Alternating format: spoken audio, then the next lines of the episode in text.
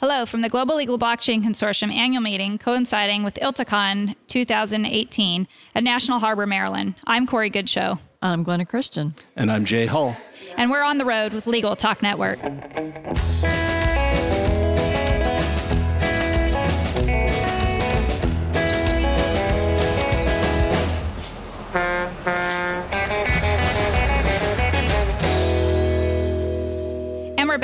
Thank you so much for joining us on the road. It's a pleasure to be here.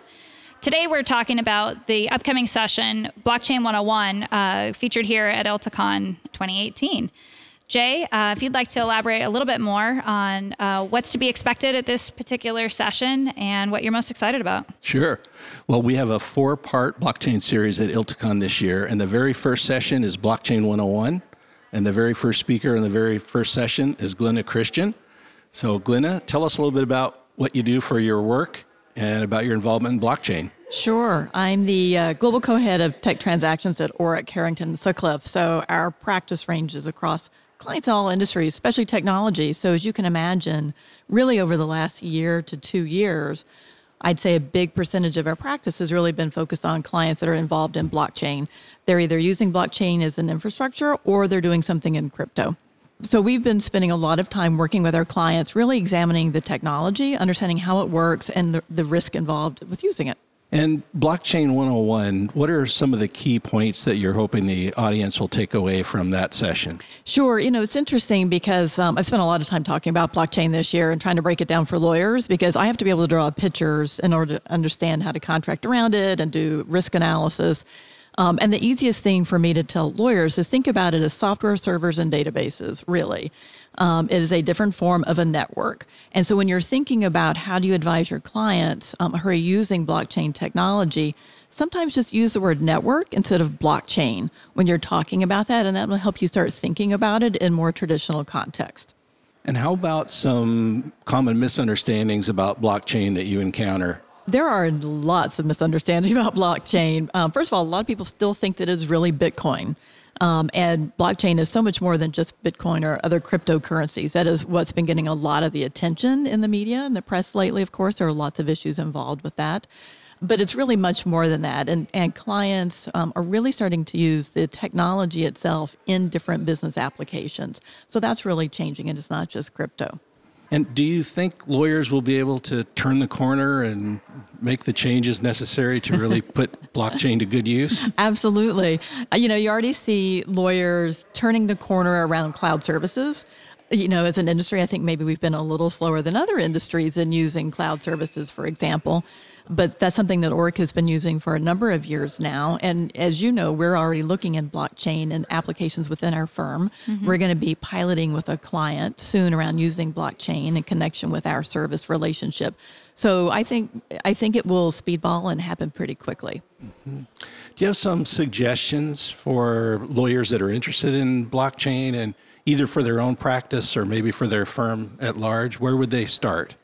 Well, first of all, they should start by joining the Global Legal Blockchain Consortium because there's a wealth of information um, that the consortium has, and not to mention just a network of other members who are, you know, also very interested in using it or already using it themselves.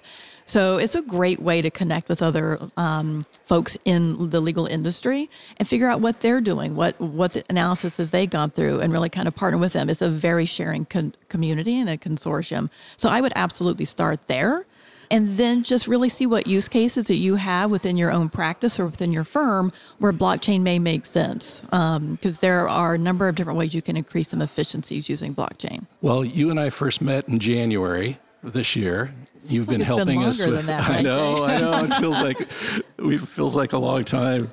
Uh, we've worked on a number of great things together. It's really been a pleasure for me to work with you, and the world would be a better place if we had more lawyers like you and more firms oh. like Orrick. Well, so thank you, Jay. Thank you for helping with Blockchain 101 at ILTACON this year. Thank you. We're looking forward to it, and the feeling is mutual. well, we are excited about the upcoming session, um, and I know that there's a wealth of knowledge and that's coming up in the next uh, few days. We're hoping to dispel some some bad rumors about blockchain and also find some exciting stuff that's in the future. One quick question for you, Glenna. What do you think the most exciting application um, in within using the blockchain technology would be for you guys, uh, either with Orrick or just as a as a an attorney. Uh, most exciting application. Um, exciting and, and law firms don't always go hand in hand.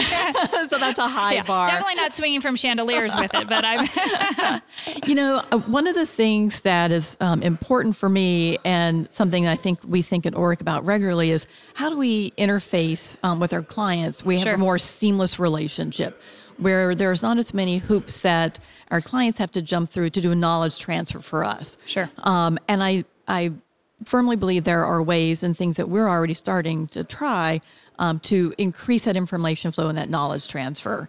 Um, because the more we can just be an extended arm of our clients, and I think the better service providers we can Absolutely. be. So I'm really excited about looking at blockchain to do that. great.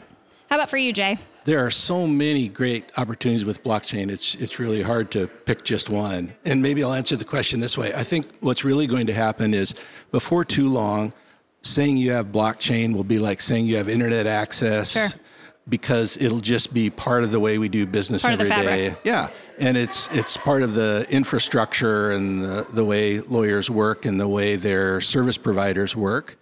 And so there will be, I think, actually a declining emphasis on blockchain in the future. It's just it will be integrated into everything that we do. Into the fabric of, of That's right. business. Yeah, I think that's right. Like nobody talks about cloud services anymore just because that's what everybody uses for hosting now. Yeah, so. absolutely. And I think that for me, uh, you know, in Integra is really um, one of the most exciting, you know, aspects of what is to come in the future is the day when we, we aren't having the discussion about Right. about blockchain. That it is it is part of the fabric of business and um, part of the way that everybody functions Right. uh, anymore. So.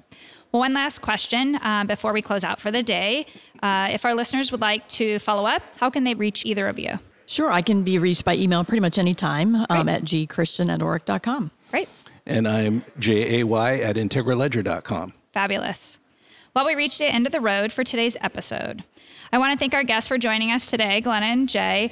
We also want to thank our listeners for tuning in. If you like what you heard today, please rate us in the Apple Podcast. We'll see you next time for another episode of On the Road with Legal Talk Network. If you'd like more information about what you've heard today, please visit LegalTalkNetwork.com. Subscribe via iTunes and RSS. Find us on Twitter and Facebook, or download our free Legal Talk Network app in Google Play and iTunes.